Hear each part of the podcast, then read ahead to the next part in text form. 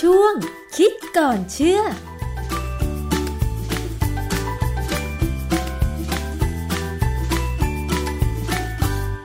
พบกันในช่วงคิดก่อนเชื่อกับดรแก้วกังสดานนภัยนักพิษวิทยากับดิฉันชนาทิพไพรพงศ์นะคะ พูดถึงเรื่องของโรคมะเร็งค่ะ สถิติผู้เจ็บป่วย แล้วก็เสียชีวิตจากโรคมะเร็งในประเทศไทยมีเพิ่มสูงขึ้นทุกปีเลยนะคะ ไม่ว่าจะเป็นมะเร็งเต้านม มะเร็งปากมดลูก หรือว่ามะเร็งตับนะคะ ซึ่งหลายคนก็คงจะได้ยินข่าวเกี่ยวกับดาราท่านหนึ่งที่ป่วยเป็นมะเร็งตับแล้วถึงขั้นกับเสียชีวิตนะคะ แต่ว่าวันนี้ค่ะเรามาพูดคุยกันเกี่ยวกับเรื่องของมะเร็งเต้านมกันบ้าง อันนี้คุณผู้หญิงก็น่าจะมีความกังวลใจมากกว่าคุณผู้ชายใช่ไหมคะ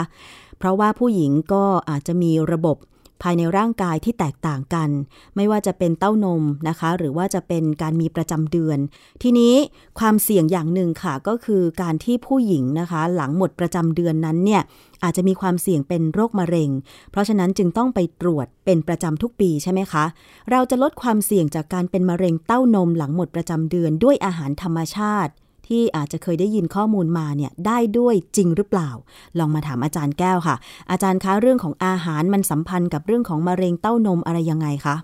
ครับคือพฤติกรรมการกินหรือพฤติกรรมการบริโภคอาหารของเราเนี่ยนะ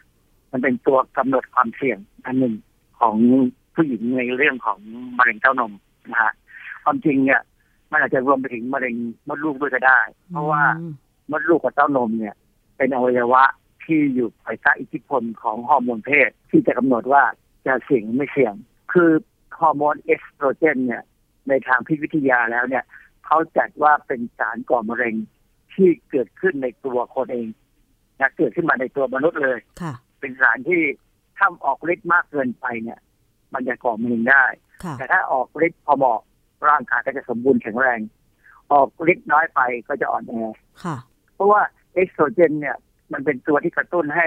เซลล์ร่างกายเราแบ่งอย่างโมโหรานเลยตอนช่วงที่เราเด็กๆเล็กๆกันที่ถามว่าผู้ชายมีไหมเอสโตรเจนก็มีบ้าง แต่พอเข้าสู่วัยวัยรุ่นแล้วเนี่ยฮอร์โมนเพศชายมันจะออกมามากกว่าแล้วมันจะกลบฮอร์โมนเพศหญิงนะสำหรับผู้หญิงเนี่ยพอ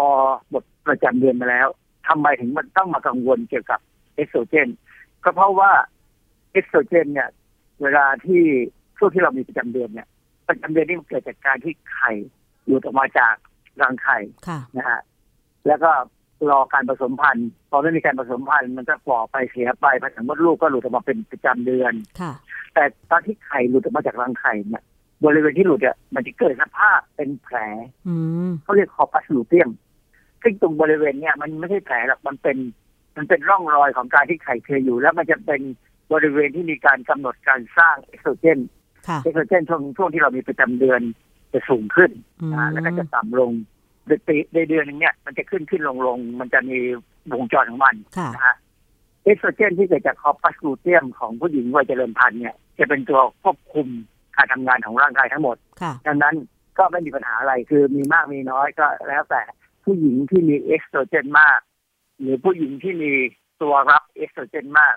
เวลามีช่วงก่อนมีประจำเดือนเนี่ย จะปวดเต้านม จะปวดมดลูกมันออกฤทธิ์มาก ส่วนผู้หญิงที่ไม่รู้สึกอะไรเลย อาจจะเป็นคนที่มีเอสโตรเจนน้อย หรือมีตัวรับน้อย ระหว่างตัวรับน้อยกับตัวรับมากนี่ผลนอกจากการแสดงออกทางร่างกาย อย่างเช่นปวดบั้นเอว เจ็บเต้านม อารมณ์เวียงขึ้นเวียงลงแล้วเนี่ย มันจะส่งผลระยะยาวกับสุขภาพของผู้หญิงคนนั้นไหมคะคือคนที่มีตัวรับเอสโตรเจนมากเนี่ยจะเสี่ยงต่อการเป็นมะเร็งเต้านม เพราะว่าถ้าเอสโตรเจนออกมาในระดับหนึ่งเนี่ย พอมีตัวรับมากการออกฤทธิ์ของเอสโตรเจนก็จะสูง เอสโตรเจนในเวลาออกฤทธิ์เนี่ย มันจะทำทำให้เซลล์เนี่ยมีสภาพเหมือนพร้อมที่จะแบ่ง คือเซลล์ของเต้านมหรือมดลูกเนี่ย มันจะพร้อมที่จะแบ่งถ้าสมมติมีการปฏิสนธิคือมีตัวอ่อนจะแบ่งเลย เพื่อรองรับการที่จะมีจะตั้งครรภ์จะมีพอมีลูกแล้วก็จะต้องมีน้ำนมแต่เต้านมเนี่ยเซลล์ต่อมน้ำนมจะต้องเตรียมแบ่ง พอเริ่มมีตัวอ่อนฝังเมื่อไหร่เนี่ย เขาจะแบ่งแล้วเตรียมมีน้ำนม แต่บางครั้งเนี่ยไม่มีการปฏิสนธิมีประจำเดือนมาธรรมดาเนี่ย แต่ปรากฏว่าการที่มี receptor มากเนี่ย มันทำให้เซลล์เตรียมตัวแบ่งแล้วมันก็เลยเป็นแบ่งไปเลยอ๋อถึงแม้ว่าจะไม่มีตัวอ่อนมาผสม แต่เซลล์ภายในผู้หญิงคนที่มีตัวรับเอสโตรเจนมาก มันถูกแบ่งไปแล้ว มันมันเผลอแบ่งมันควบคุมกันไม่ได้บางครั้งเนี่ยมันคุมไม่ได้ตก็เลยพอแบ่งไปแบบที่ไม่มี ตัวอ่อน ไม่มีปฏิสนธิไม่มีตัวอ่อนเนี่ยค่ะมันเลยเป็นการแบ่งที่ผิดปกติ คือแบ่งไม่รู้จะทำอะไรอ๋อค่ะเชื่อมันแบ่งโดยไม่รู้จะทำอะไร มันก็จะกลายเป็นแบ่งเป็นเทอร์มะเร็งได้ค่ะมีความเสี่ยงนะฮะเพราะฉะนั้นเนี่ย คนที่มี receptor สูงเนี่ยบางครั้งเนี่ยบางคนเป็นมะเร็งเต้านมเสร็จแล้วพอพอหมอเขาบำบัดเขาผ่าตัดให้เรียบร้อยแล้วเนี่ยเขาจะต้องให้กินยาที่ไปจัดการกับ receptor ตัวนี้ด้วย มันก็มีวิธีการหนึ่งโดยธรรมชาติที่คนเอเชียเขารู้กัน คือไม่ไม่ใช่รู้ว่ามันช่วยนะรู้ว่าผู้หญิงที่กินเต้าหู้เนี่ยหรือพวกผลิตภัณฑ์จากถั่วเหลืองเนี่ย กินแล้วจะลดความเสี่ยงต่อการเป็นมะเร็งเต้านม เพราะว่าในผลิตภัณฑ์ถั่วเหลืองเนี่ย มันจะมีสารโปรตีนลิสตีนซึ่งมีความสามารถจะไปจับที่ receptor ของเอสโตรเจนได้ แต่จับแล้วอยู่เฉยๆไม่ออกฤทธิ์เท่าไหร่ค่ะ มันเป็นเอสโตรเจนอ่อนมากๆ ก็เลยทำให้จำนวน receptor ที่จะมีปัญหาเนี่ยลดลงอ๋อค่ะก็ถึงพบว่าคนทางเอเชียเนี่ยที่กินเต้าหู้กินถั่วเหลืองกินอะไรก็ตามที่มาจากถั่วเหลืองเนี่ย ก็จะมีความเสี่ยงต่อการเป็นมะเร็งเต้านมต่ำกว่าคนทางตะวันตก ซึ่งแต่นั้นสมัยก่อนไม่ได้กินนะ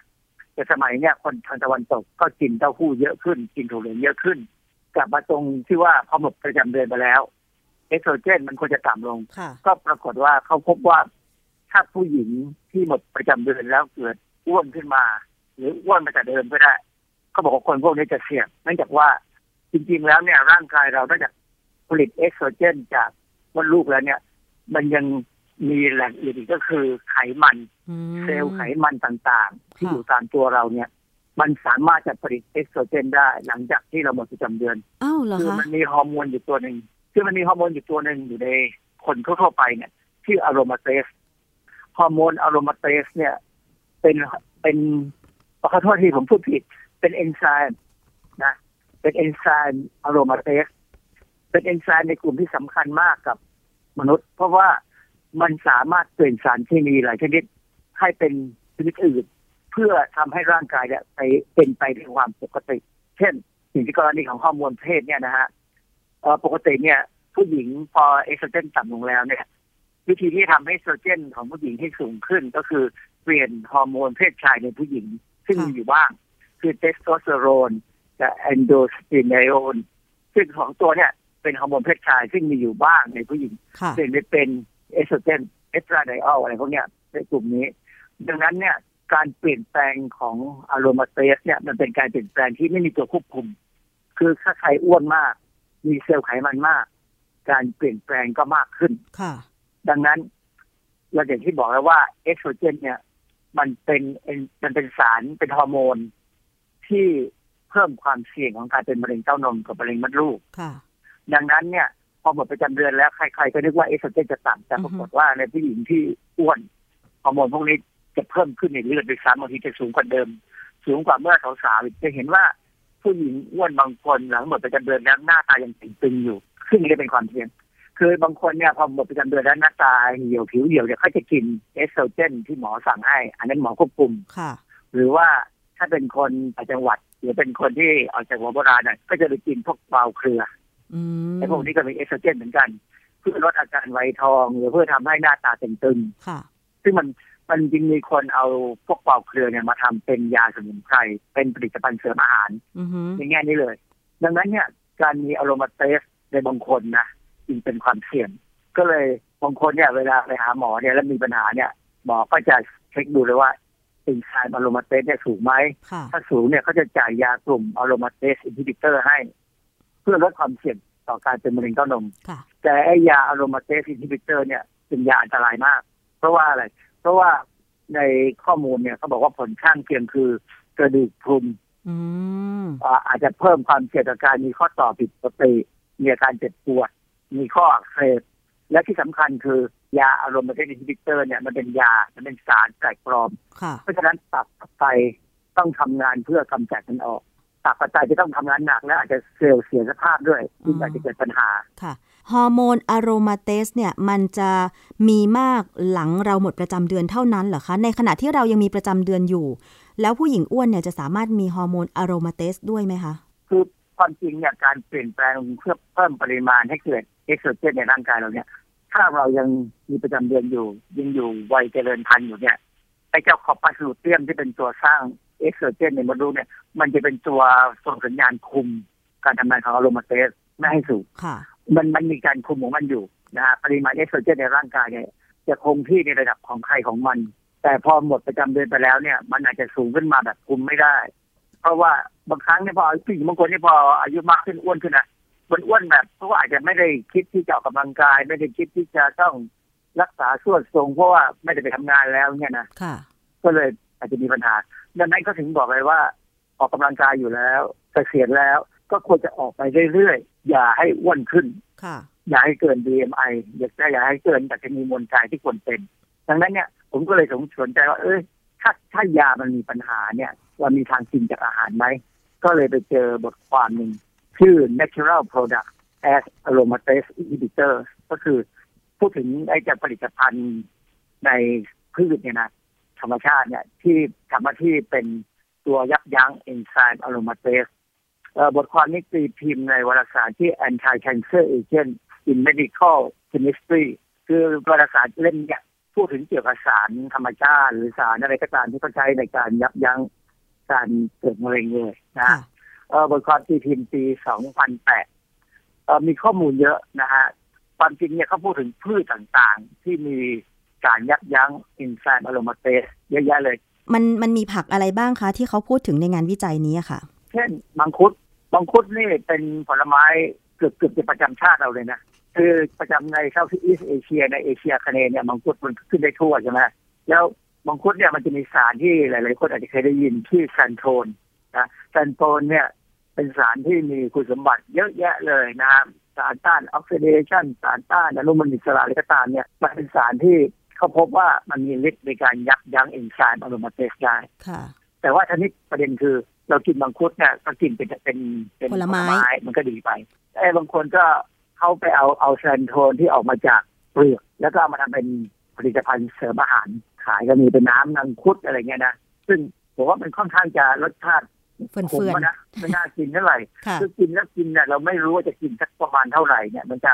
คือสารธรรมชาติทุกอย่างเนี่ยกินมากไปอันตรายนะฮะไม่มันไม่มีหลักที่จะไม่อันตรายเพราะฉะนั้นถ้าเรากินแค่เนื้อมังคุดธรรมดาเนี่ย แบบที่คนธรรมดากินกันแต่ละวันเนี่ย จะมีประโยชน์ดังนั้นไม่จำเป็นจะไปซื้อผลิตภัณฑ์เสริมอาหารอะไรกินหรอกมันยังไม่มีงานวิจัย แต่ว่าถ้าถามว่า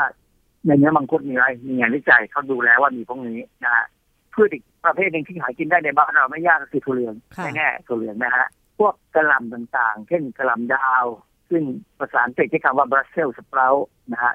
ผักโขมฝรั่ง มันก็เป็นผักโขมแบบหนึ่งปวยเล้งปวยเล้งเนี่ยคือ spinach spinach นี่ไม่ใช่ผักขมที่เราบอกว่าป๊อปอายกินนะฮะค่ะป๊อปอายกินกล้วยเล้งเนี่ยถูกแล้ว แล้วก็พวกถั่วต่างๆที่บอกอะนะมันคือนอกจากถั่วเหลืองแล้วก็มีถั่วอื่นๆอีกแหละ ที่มีสารชื่อคูเมสโตรน ซึ่งพวกเนี้ยมันจะยับยั้งเอนไซม์อะโรมาเตสได้ อีกตัวหนึ่งที่มีการโฆษณาขายเป็นผลิตภัณฑ์เสริมอาหารเหมือนกัน ก็คือทุเรียนเทศ รู้จักทุเรียนเทศนะฮะรู้จักค่ะอาจารย์เออแต่ส่วนใหญ่ทุเรียนเทศเนี่ยเป็นผลไม้ปักใต้อะนะค่ะเขาก็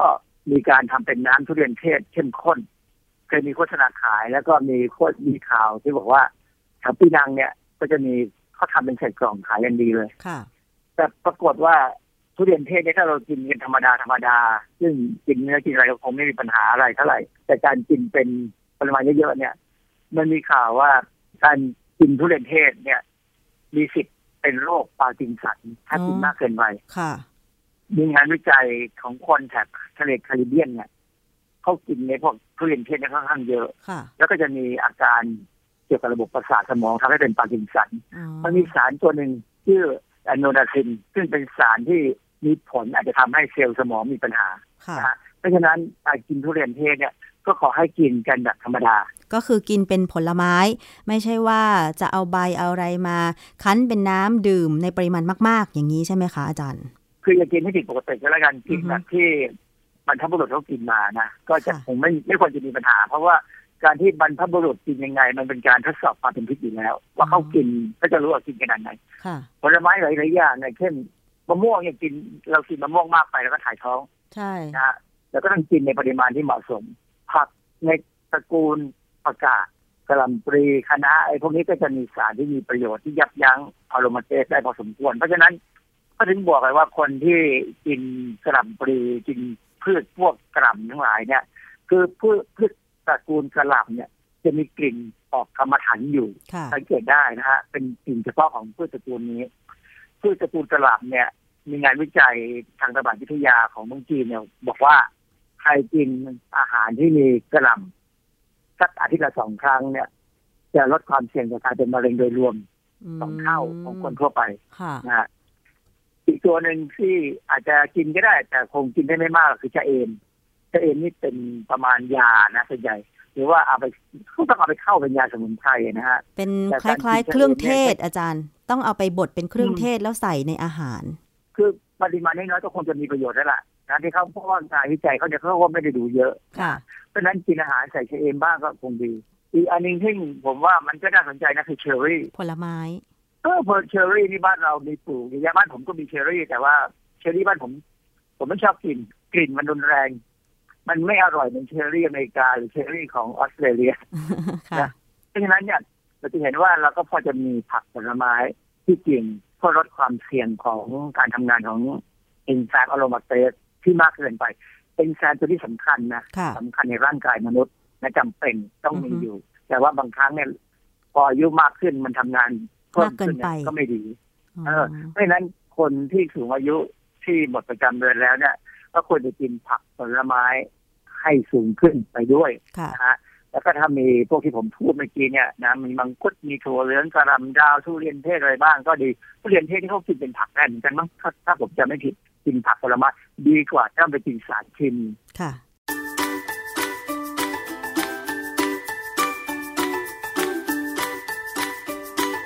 ช่วงคิดก่อนเชื่อ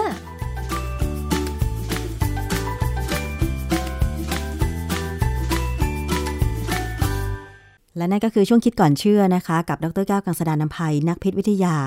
ฟังกันได้ในรายการภูมิคุ้มกันรายการเพื่อผู้บริโภคค่ะ วันนี้ขอบคุณทุกสถานีที่เชื่อมโยงสัญญาณนะคะ หมดเวลาลงแล้ว ดิฉันชนะทิพไพรพงศ์ต้องลาไปก่อน สวัสดีค่ะ